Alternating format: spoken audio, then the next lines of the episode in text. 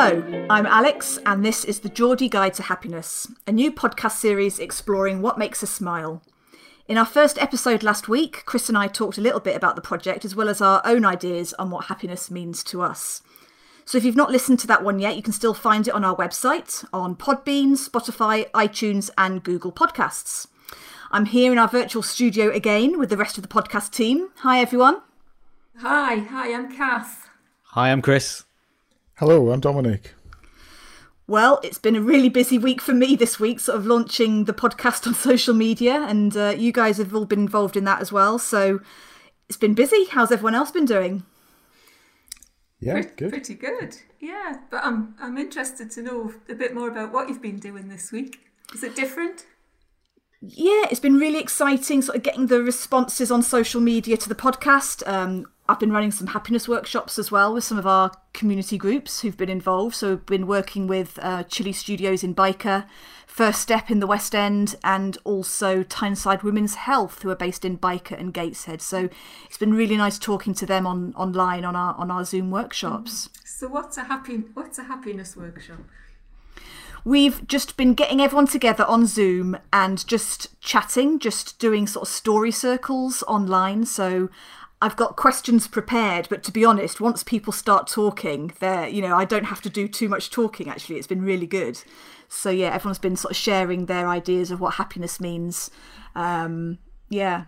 So what what was one of the highlights, do you think, of a story that might have come out or I think what was interesting was talking to some of the Chilli Studio group about the term happiness, and um, a lot of them preferred to use the word contentment, which I thought was really interesting.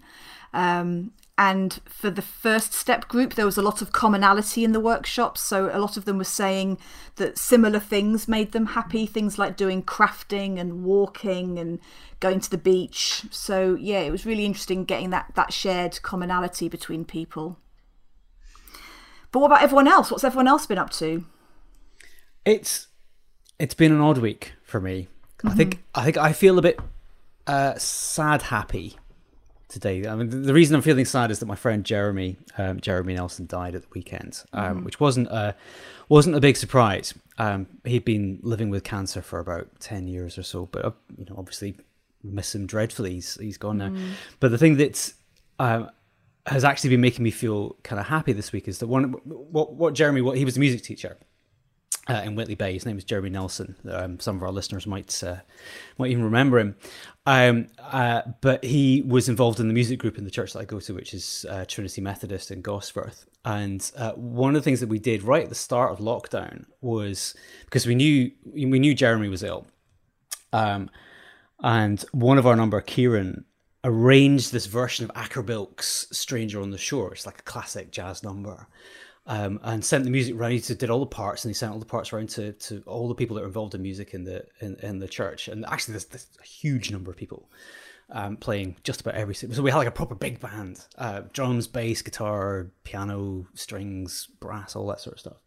And uh, we all recorded our bits, and then Kieran stitched it all together, and it's all on YouTube at the moment.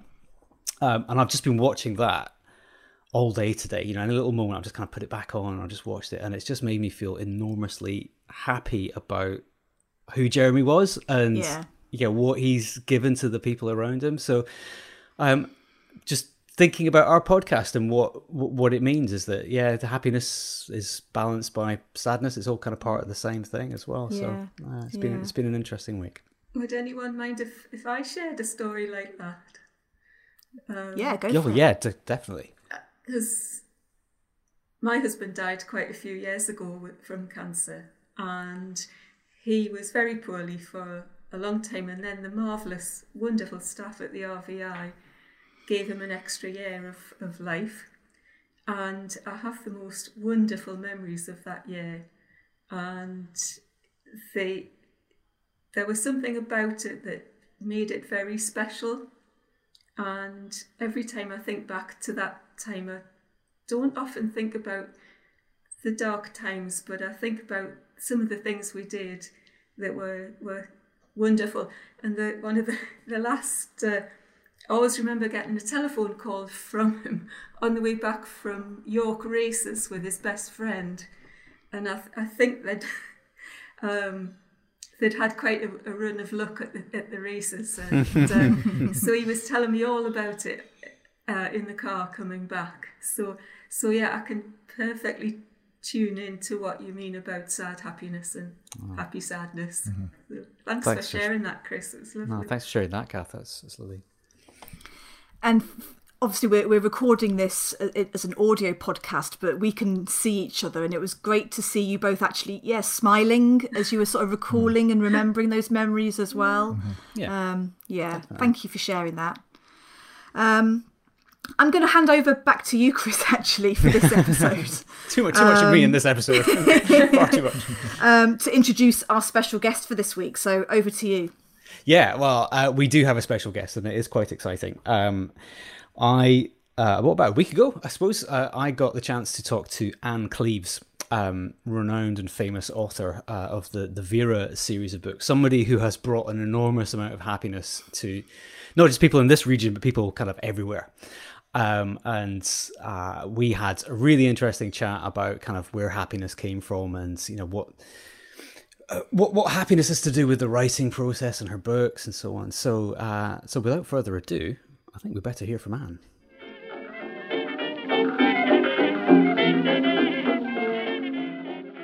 So, Ann Cleeves, uh, a very, very warm welcome to uh, the Geordie Guide to Happiness. Uh, how's your day been? It's been good. It's been blowy out there. It's been very wild and windy. So, I did a bit of writing this morning, and then this afternoon I went out for a, a lovely windy walk along the, the promenade that that sounds like it's a bit of a, a sort of a, a, routine, sort of a balance of the of the work and the the getting out. And uh, is that how you like to to organise yeah, your day? it is. You can't just stay in on your own all day. And since lockdown came, um, in the past I might just wander out and sit in a coffee shop and have a coffee, but now it's it is the walk without the coffee instead of the walk with the coffee as a treat at the end things things have changed enormously, haven't they, over the last uh, yeah. last couple of weeks? Um, well, last couple of weeks, a couple of months now. I mean, it's we've been we've been at this a while.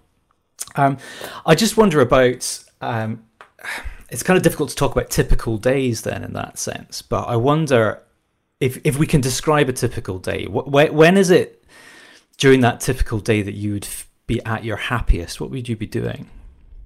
Oh, I'm a morning person, so my mm-hmm. happy time is I'm usually awake with the shipping forecast, if not before. So around 5.30. And if I'm working on a book, I'll be up then, sitting at my kitchen table writing, making stuff up, still in my pajamas, drinking lots of tea. And that's my best time of the day. What is it in particular about the morning? What is it? I've always been much better at waking up in the morning than I'm after tea time. I just collapse in a heap. I'm, you're lucky that you're talking to me. I just not, not usually terribly um, articulate in the evening. Well, I'm a little bit the same, but I'm, I'm, perhaps less of a morning person than, than you would be. It's, it's you're up for about three hours by the time I'm I'm able to speak to people. So that's um, and uh, have you been, uh, as part of the new routine? I just wonder how things are changing. Um, have you been finding any particular ways uh, with the with the new setup and, and, the lockdown arrangements? Have you found other ways to um, to kind of increase that happiness over the course of the day? Uh, not really. I don't think. I think for writers, lockdown hasn't changed very much. I mean, I've done quite a lot of travelling for book festivals and things and I was thinking about this this happiness that you were asking me to talk about. And it's hard. My husband died two years ago, just over two years ago. And this would have been a very, very different experience if he'd been here, because we would have been bickering and laughing and joking. And so I'm not never since since the lockdown, never been sort of mega happy but that doesn't mean I'm not content. I'm just very self contained, do the writing. For the first eight weeks, I had an 11 year old grandson staying with me because he had come straight out of hospital. He's chronic asthmatic and oh he was on such strong medication that he was um, considered vulnerable. So even before proper lockdown, the kids were still at school He's got three siblings. He could have his own bedroom and bathroom here. So he came here for eight weeks, and that was quite different, really. It was quite odd having somebody else in the house for that time. But he was great company. We got on like a house on fire. We didn't fall out at all. he was very tolerant of me. It's interesting you talk about being content. That's something that um, we've been talking about as a as a team about kind of the different types of happiness. Um, that there's um, th- there are moments where you can be happy and things you can be doing where you're happy or places that you can go, but that's separate to that underlying feeling of you know whether you know how content are you as well and um, so you listening to you describe that at the moment i think that kind of brings that into uh, into into sort of sharp relief um, you mentioned uh, a little bit earlier um, your your writing um, and obviously it's, it's obviously a very involved process uh, of, of coming up with a novel it's quite simple really i just start and tell a story and carry on until it's done. It's not that complicated. I, I have this picture in my head of particularly crime writers of, of walls full of notes and red string just kind of connecting everything up. Is that not the case then? No, I think some people do are that organized. You see, I would find that incredibly boring. So what I like doing is just telling the story. So I write like a reader. So I'll start with sort of tone or a voice or an idea, certainly with a place. It always starts with a place. And then I just uh, just start, just go for it. And I'll write the first scene and I need to know what's going to happen next. So I write the next scene and carry on till it's done. Is there a point in the uh, in the writing process where that you feel kind of happiest? Is it, is it at the start where you're just trying to settle on that tone and, and, get that feeling for place, or is it as it comes together, or when you get to the the conclusion? How how does how does it feel to the happiest to write? is just about to start. So in the past, it would have been a blank sheet of paper, but now it's a blank computer screen because at that point you can convince yourself that you're going to write a really good book and about a page in you know you already know that you failed. But uh, the middle is the worst bit because I don't plot and I'm not quite sure where I'm going, and it's like Wadey and blancmange, and that sort of saggy middle bit is quite tricky. But then when you get to the end and you can see how you can realize how you can pull it all together. And then sometimes you get really lost in a scene, so you're there, you know, you're absolutely there writing about whatever I'm writing about and that's that's a lovely feeling too. You mentioned place, and place has obviously got a very large part to play in in your novels. Um, is there a particular place? I mean, it's a bit of a cliche to call it a happy place, but are there particular places that you you think of as you know you've got particularly fond memories of them, or somewhere you go where you know you're going to be happy? Yeah, Shetland's like that. Shetland's my kind of sanctuary. I think I first went there more than 40 years ago, dropped out of university, was in just a bit low and not sure what I was going to do with my life, and just by chance got offered this uh, job as assistant cook in the Bird Observatory on Fair Isle, which is the most remote of the inhabited Shetland Islands. And set off, not really knowing anything about it, and just fell in love with the place. Adored Shetland and very much settled into the rhythm of it, of cooking at the observatory and wandering down the island and catching up with islanders and listening to their stories mostly and making friends. And I met my husband there. Tim came as a visiting bird watcher, so I got to know him there. And yeah, we've been back lots of times, but still I go back to Shetland and have got great friends in Shetland mainland as well as in Fair Isle. I've never been, I have to admit, even though um, I was brought up in Scotland. I've never made it as far north as Shetland. Um, for for people listening to this podcast that perhaps haven't also haven't been, I mean, how would you how would you describe it as a place? What what what, what do you feel when you're when you're walking there uh, uh, around the coast or on the beaches or on the over the moor? Shetland is some people I think find it quite bleak because there are no trees or very very few trees. So it it looks very Scandinavian. And although it's about 100 miles long from top to bottom with the, three main islands, you're never more than, I think, three miles from the sea. So you've got all these inlets that are coming in.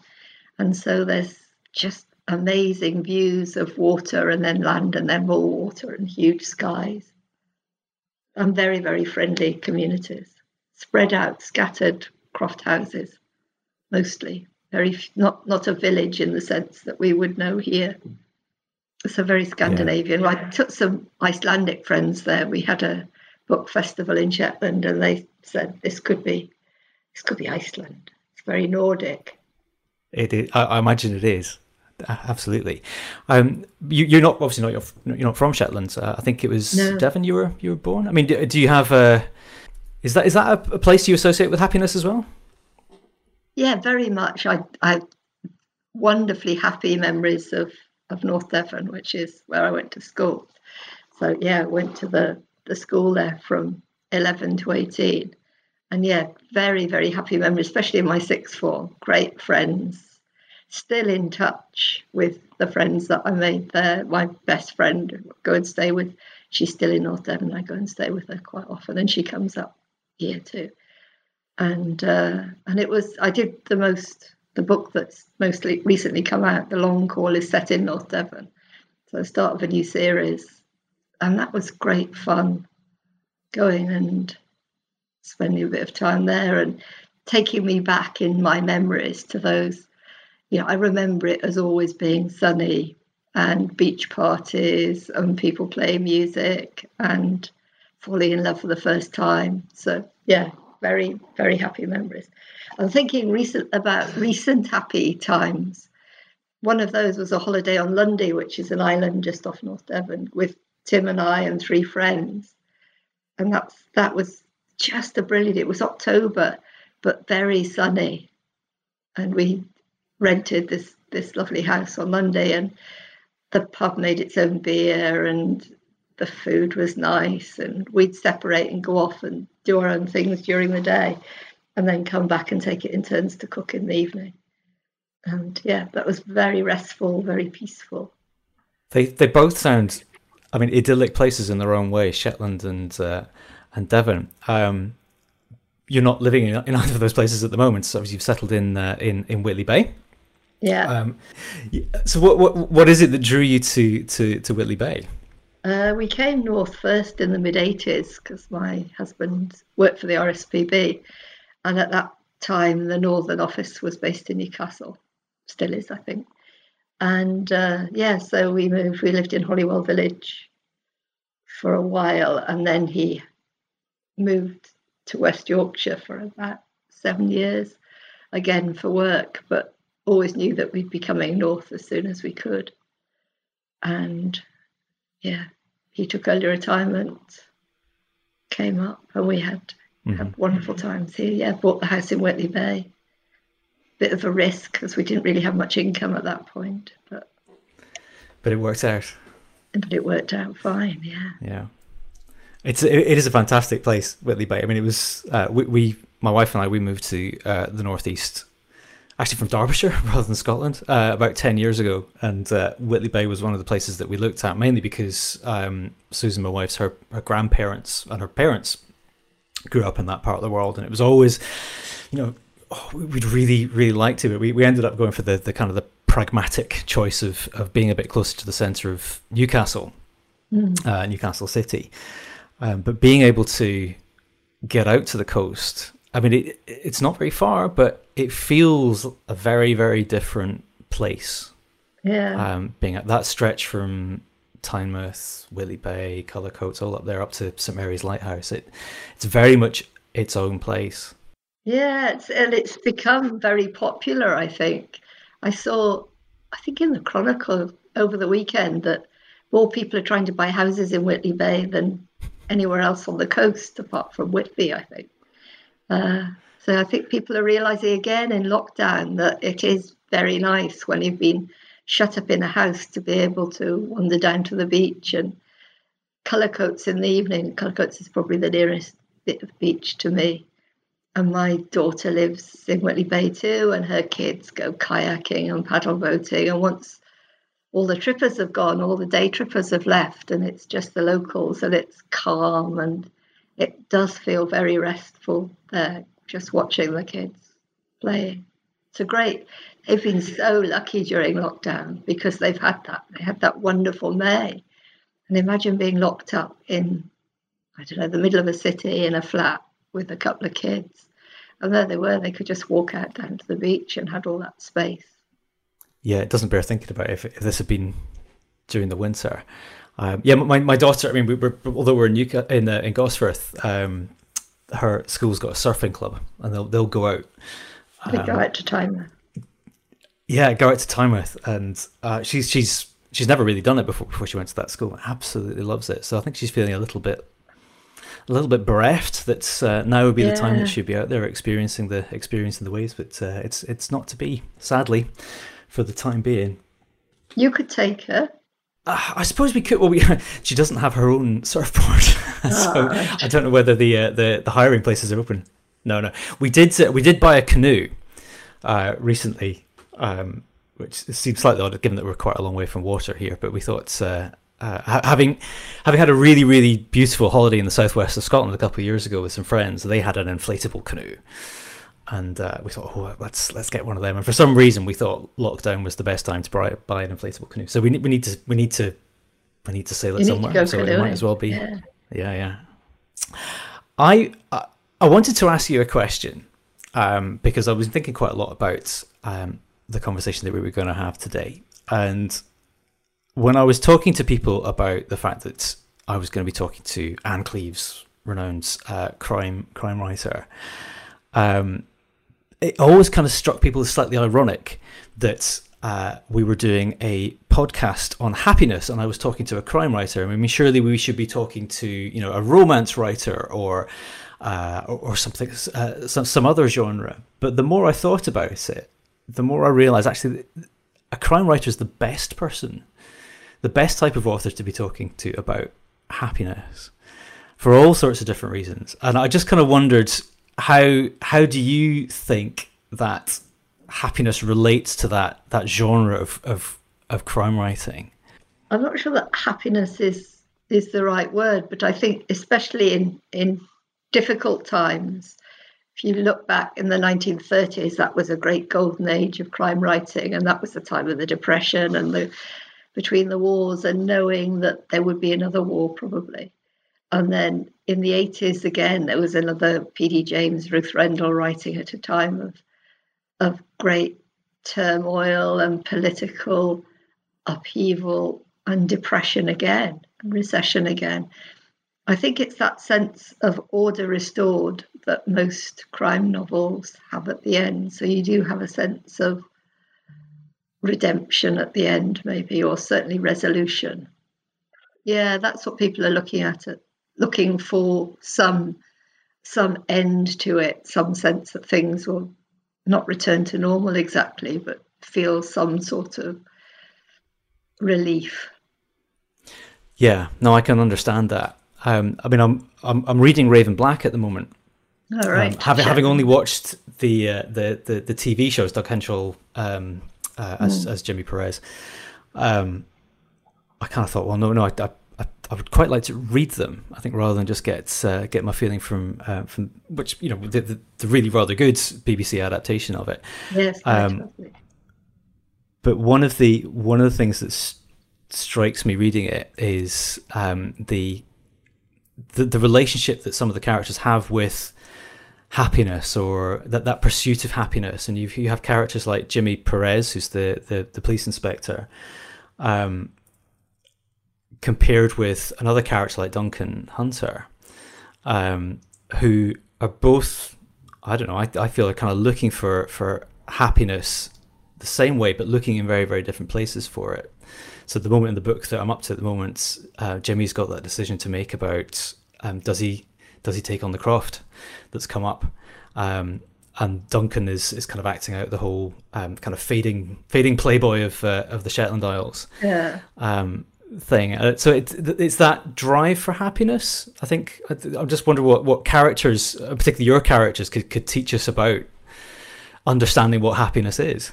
Yeah, and I think maybe it's Vera who could teach us most because there she is on her own, stomping around, overweight, and everybody says, "Oh, she's lonely." No, she's not lonely. She absolutely has got what she wants, which is her her cottage in the hills and her team. She would be unhappy if she had to stop work. If she ever had to retire, that would make her unhappy. But I think she has real contentment. Yeah, no, I can see that. I can definitely see that. I mean, it's in, in a way it makes a, a good comparison to other um, other crime characters like um, say John Rebus, for example. Yeah, who is very Uh, troubled. And, Very troubled. but what great books Ian writes. So Yeah, yeah, absolutely. It's, it's, it's the wonderful thing about um, about the, the genre of crime writing is that you can get so many different flavors and approaches by the angle that you take to it, and um, Yeah. so every every plot is different. Every every kind of main protagonist is, is different, and that and, and the place as well. I mean, it comes back to this thing about place as well. Um, That's right, that, yeah. uh, that you mentioned, uh, place and tone.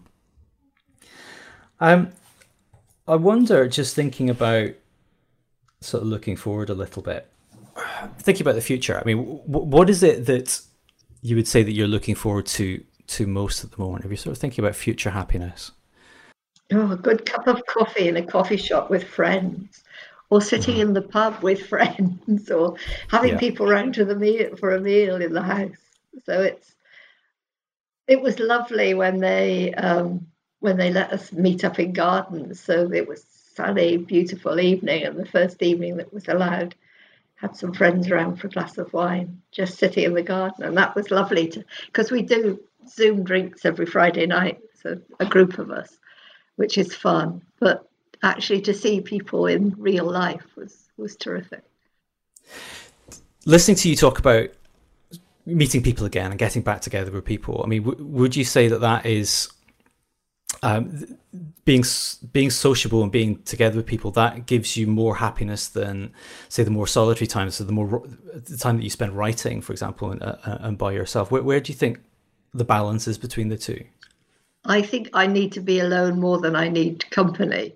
So, you know, it's been a long time alone, so it will be lovely to meet up with people. But actually, it's the the solitude I need more. So I could quite happily go and do go a week, 10 days without seeing anybody.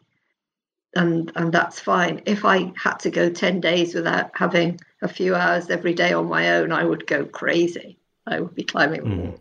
So yeah, no, I need to be on my own more than I need need company.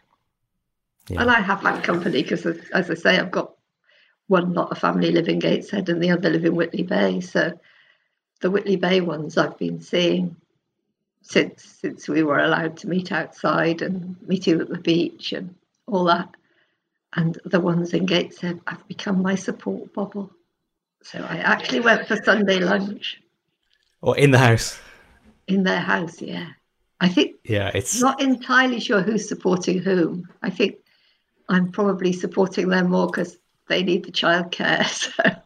So, although it's yes I, I know where you're coming from yeah yeah, I think it might be a ruse to get people back at, back to work rather than supporting the older person who are on their own. But it feels a little bit like a transgression doesn't it sort of go, going into somebody else's kind of domestic space now it's having spent so many weeks not doing it actually kind of crossing the threshold into somebody's house feels uh, yeah, a bit feels awfully rebellious for some reason yeah. Yeah, it is. when would you say that happiness happiness is hardest to find Mm, that's tricky. I think I'm not good at you know, publishers' parties, events, that sort of thing. I do find quite intimidating. So you go down to London and there's a launch party for for my book even, and I'm really quite uncomfortable in those situations. And there's a there's a there's a book coming out soon isn't September, book coming out at the beginning of September. And uh, because of all that's going on, I, I should have been in the US to launch it. And that US tours are always really brutal. They're not happy. So it's always, you know, a city a day, early get up. There's a car to take you to the airport, horrible regional American airport, nothing decent to eat fly somewhere, get out, there's a car to take you to the bookshop, do the event, get to the hotel overnight, and then another early call, another car, and the same thing all over again. So you cross America, and everybody thinks it's really glamorous because you've been to Seattle and Los Angeles and San Francisco and Phoenix. But you don't have a chance to see any of them except wave at them from the plane as you fly in or fly out. So. Do you never get a chance during the, the, the tour to um, to kind of get a little bit of time for yourself or to go off and explore or very you know, little. you find a bit of that solitude? Yeah, very little, and you're usually so knackered that you just go to the hotel room and try and just get a bit of peace. Yeah, it's not not fun, but some of the conventions are fun because I got to know people there, and then you're in one place and you can wander around a bit. and get a sense of where you are. But I'm I'm not sorry that the tour was cancelled. Um, I mean, you, your your books obviously make make people very happy. Um, uh, you know, the, the the act of reading. I mean, is is is are you a reader as well? I mean, do you, do you take time out? Yeah. To, yeah. And I've read more, I think, since we've been shut down, since everything was shut down, because because it is, it does take you to a different world, doesn't it? You're somewhere completely, completely different. What, what was the last book that you remember reading? Thinking, actually, you know, I'm, I'm really enjoying this. This is giving me this is giving me a lot of joy and happiness. I know because I've I've got sent one. Um, it's not out until next week, and it's called Quiet Acts of Violence, and it's by Kath Staincliffe, and it's just brilliant. She's such an underrated writer, I think. And again, it's kind of crime, I suppose, but not at all a mystery who done it there are so many different varieties that are slotted in the that with that label. But she's just so good, and she's got these these two women who are solving the crime, and one's quite damaged. But just what made me happy was the craft that went into putting those words together. You just read it, and you know that you're in safe hands from the first couple of sentences. That made me happy. So t- taking pleasure in the in the, the artistry of, of others, yeah, recognizing that absolutely. And we better um, we better uh, start to wind things up. But uh, I, I, I was wondering because you know we're creating a, a guide to happiness. Uh, hopefully, this is something that we can we can help to to kind of spread. Um, spread a bit of happiness and a bit of joy around Tyneside and, and help, help people to feel whether it's happiness or whether it's contentment. Uh, I don't know that might might be different for different people, but I um, if you, everybody's different, of course, and will respond in different ways. But would you have any advice for people, whether it's about reading or writing, sort of ways that those things in particular can help them to feel happy? Things to see you through the day, I suppose. So mm-hmm. lots of little treats are good, I think. Small things to look forward to. Even you know, it might be a favourite meal or it might be but also reading is so good because you can escape somewhere completely different and you get wrapped up in a story and you do forget where you are or if the writing's anywhere near could you forget where you are it takes you takes you to a happy place Ann Cleeves thank you very much for joining us on the geordie guide for happiness um, hopefully we will see you soon Thanks, and it's been lovely to talk to you. Thank you, Ann.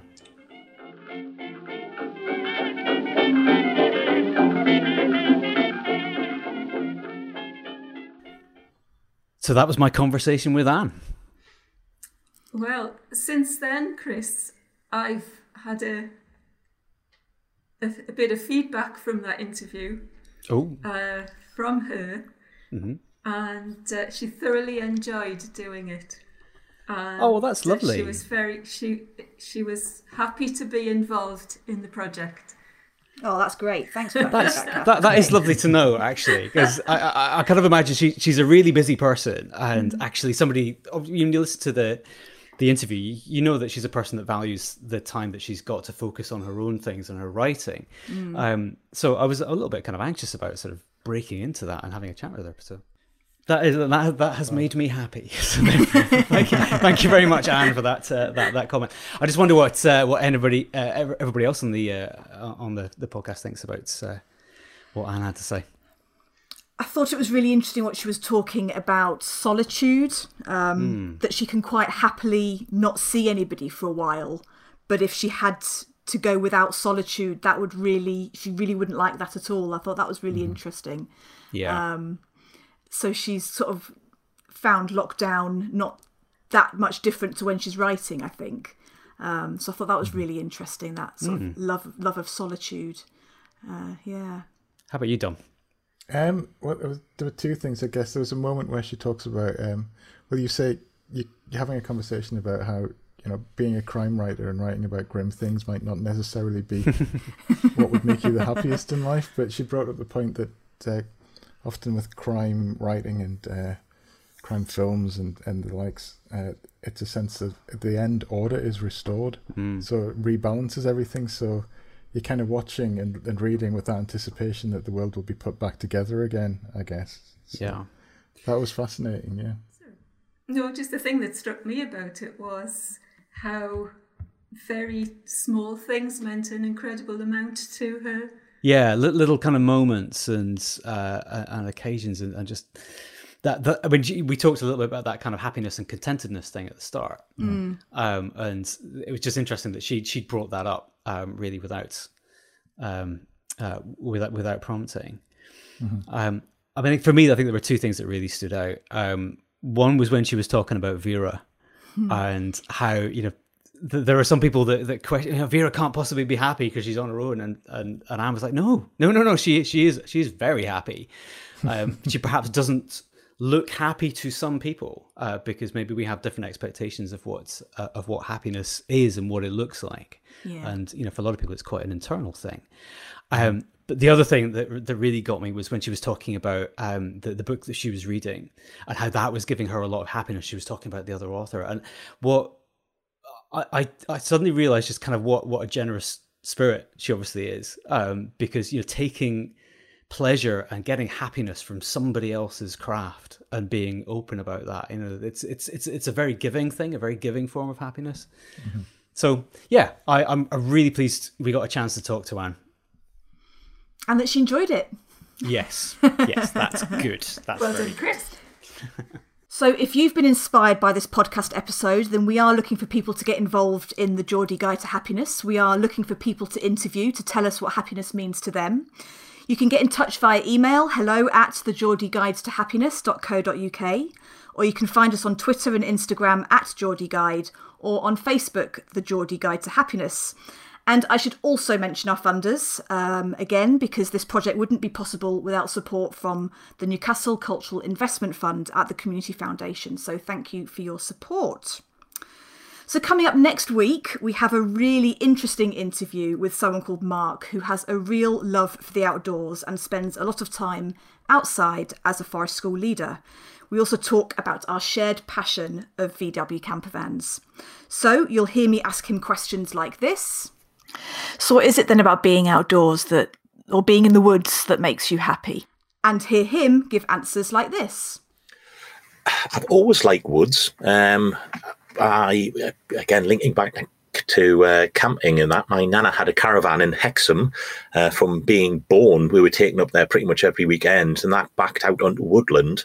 So we were let out uh, and we'd be in the woods all day and it's just a, a chance to be a, to be free to uh, to play and explore safely and learn, um, taking risks, which I think a lot of modern society is very risk averse. So I think that's it for this week. Thanks for listening. Hope you join us again for our next episode.